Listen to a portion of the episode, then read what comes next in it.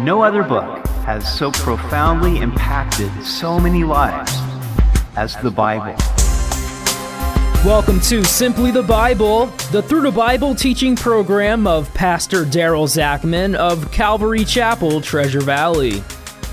Today we see where David flees to Ahimelech the priest, who gives him the Lord's bread and Goliath's sword. We hope you'll join us as Pastor Daryl continues in the book of 1 Samuel, chapter 21, on Simply the Bible. David was on the run. It was now quite clear that Saul would stop at nothing to kill him. Yet David had done nothing wrong. All this had come upon his head because he had a true heart for God and was a successful warrior, and Saul was envious. We continue in 1 Samuel 21. Now David came to Nob, to Ahimelech the priest. And Ahimelech was afraid when he met David and said to him, Why are you alone and no one is with you? Nob was a priestly town three miles south of Gibeah. This is where the tabernacle was now located, although the Ark of the Covenant was still in Kiriath Jearim. Ahimelech was the great grandson of Eli. Ahimelech was the great grandson of Eli, and he thought it strange that David, who was the commander of the army and the son in law of King Saul, did not come with his usual entourage. So David said to Ahimelech the priest, The king has ordered me on some business, and said to me, Do not let anyone know anything about the business on which I send you, or what I have commanded you. And I have directed my young men to such and such a place. The king has ordered me on some business? David was lying. Perhaps he didn't want to endanger Ahimelech so that Saul would accuse him of helping a fugitive if so, his plan didn't work. Or perhaps David was lying simply to save his own skin and the lives of the men who were with him. But deceit is clearly a weapon of this world. Now, therefore, what have you on hand? Give me five loaves of bread in my hand, or whatever can be found. And the priest answered David and said, There is no common bread on hand, but there is holy bread if the young men have at least kept themselves from women. Then David answered the priest and said to him, Truly, women have been kept from us about three days since I came out, and the vessels of the young men are holy, and the bread is in effect common, even though it was consecrated in the vessel this day. So the priest gave him holy bread, for there was no bread there but the showbread which had been taken from before the Lord, in order to put hot bread in its place on the day when it was taken away.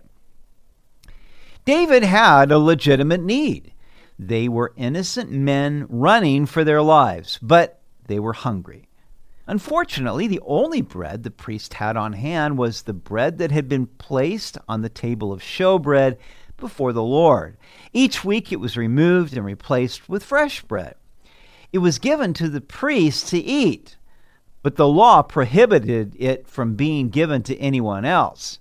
Ahimelech agreed to let David have five of the twelve loaves on the condition that the men had not had any sexual relations recently, so that they would not be ceremonially unclean. David assured him that they hadn't. On one occasion, the disciples of Jesus were walking through the grain fields on the Sabbath and they plucked heads of grain and ate them. But the Pharisees said, Why are you doing what is unlawful on the Sabbath? And Jesus said in Luke 6 3, Have you not read this? What David did when he was hungry, he and those who were with him, how he went into the house of God, took and ate the showbread, and also gave some to those who were with him, which is not lawful for any but the priests to eat? And he said to them, The Son of Man is also Lord of the Sabbath. Jesus referred to this event in David's life to show that human need supersedes rituals and regulations. All the law is summed up in the most excellent way of love. Now, a certain man of the servants of Saul was there that day, detained before the Lord, and his name was Doeg, an Edomite, the chief of the herdsmen who belonged to Saul. Why this descendant of Esau, who was a chief herdsman of Saul, was at the tabernacle, we don't know. But he would later play a significant role in the story. David saw him and was concerned that he would report back to Saul. And David said to Ahimelech, Is there not here on hand a spear or a sword? For I have brought neither my sword nor my weapons with me, because the king's business required haste. So the priest said, The sword of Goliath, the Philistine whom you killed in the valley of Elah, there it is, wrapped in a cloth behind the ephod. If you will take it, take it. For there is no other except that one here. And David said, There is none like it. Give it to me. Now, what was the real reason for David not having his own sword with him? Perhaps the weapons were under guard, and David knew that to request it would give him away. He had told Saul that he was going to be with his family for a feast, and he didn't want to raise any attention otherwise. When David was younger, he relied on his sling and the Lord to defeat Goliath. But now he relied on a sword. Increasingly, David was turning to the weapons of the flesh. He was a desperate man on a slippery slope. Why Goliath's sword was at the tabernacle is a mystery, but David was certainly glad to get it. Then David arose and fled that day from before Saul and went to Achish, the king of Gath. Gath was the Philistine city from which Goliath came. Now, why did David go there? He probably thought it was the one place where Saul wouldn't come looking for him. You know, my wife, before she became a Christian, was a Jehovah's Witness. And when she felt God drawing her out of that cult, she came to our church because she knew that it was the one place that they wouldn't come looking for her. And she came there looking for counsel about how to be a Christian. And of course, that's where I met her. Their loss would be my gain. Fleeing to a church was a good move for my wife, Cindy. But fleeing to the Philistines was not a good move for David. He was leaning on his own understanding, and really, he had no business being there. It's dangerous to seek security in the world. We are safest when we are in the Lord's hands wherever we may be. God had already shown David at Naioth that he was able to protect him from the hand of Saul. But lest we find fault with David for this lapse of faith, how many times do we become fearful of people or adverse circumstances? And it's easy for us to forget that God is in control, and if God is for us, then it doesn't matter who is against us. God will keep us and bring to pass his good purpose in our lives. Jesus said that not even one sparrow falls to the ground apart from our Father's will, and we are worth more than many sparrows. So if you fear God, you don't need to fear anybody else. And the servants of Achish said to him, Is this not David, the king of the land? Did they not sing of him to one another in dances, saying, Saul has slain his thousands and David his ten thousands? We must question the wisdom of David showing up in Goliath's hometown carrying Goliath's sword. What kind of reception did he really expect to get when he had killed their hero? It is interesting that the Philistines had received the report that David was the king of the land, even though he wasn't king yet.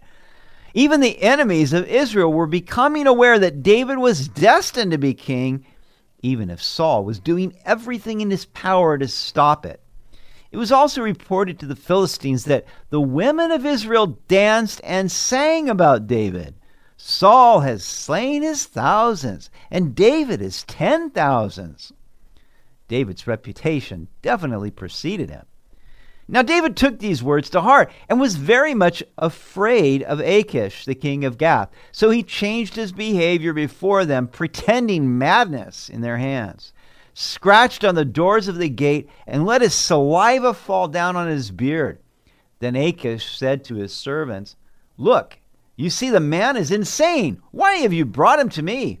Have I need of madmen that you have brought this fellow to play the madman in my presence? Shall this fellow come into my house? Once again, David was resorting to his own schemes to get him out of a sticky and dangerous situation. It's tragic that this war hero, this man after God's own heart, was having to resort to pretending to be crazy to survive. It did accomplish David's goal of freeing him from the grasp of the Philistines, because Achish said, Do I need another madman around here? And so the Philistines let David go and actually drove him away. But it also shows that David was still leaning on his own understanding in trying to deal with these increasingly difficult circumstances. The apostle Paul wrote in 2 Corinthians 10:3, for though we walk in the flesh, we do not war according to the flesh. For the weapons of our warfare are not carnal, but mighty in God for pulling down strongholds, casting down arguments, and every high thing that exalts itself against the knowledge of God, bringing every thought into captivity to the obedience of Christ. That is how God wants us to fight our battles, not resorting to the carnal weapons of this world, but trusting in the Lord with all our hearts and relying upon the Word of God and prayer. And with these weapons, we can be victorious in any battle. The beautiful thing about David is that even though outwardly he was doing everything in his power to escape death, yet inwardly he was still trusting in the Lord.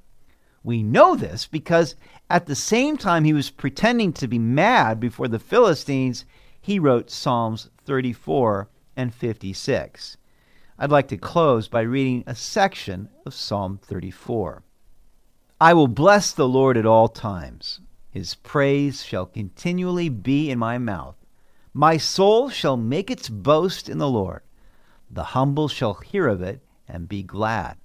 O magnify the Lord with me, and let us exalt his name together. I sought the Lord, and he heard me, and delivered me from all my fears. They looked to him and were radiant, and their faces were not ashamed. This poor man cried out, and the Lord heard him and saved him out of all his troubles. The angel of the Lord encamps all around those who fear him and delivers them. O taste and see that the Lord is good. Blessed is the man who trusts in him. You've been listening to Simply the Bible, the Through the Bible teaching program of Pastor Daryl Zachman of Calvary Chapel, Treasure Valley. For more information about our church, please visit our website at calvarytv.org. To listen to other episodes, go to 941thevoice.com or check out our iTunes podcast. Tomorrow we'll see that while David hides in a cave, 400 men join him. And when Saul murders the priest who helped David, the priest's son flees to find David. We hope you'll join us as we continue in the book of 1 Samuel on Simply the Bible.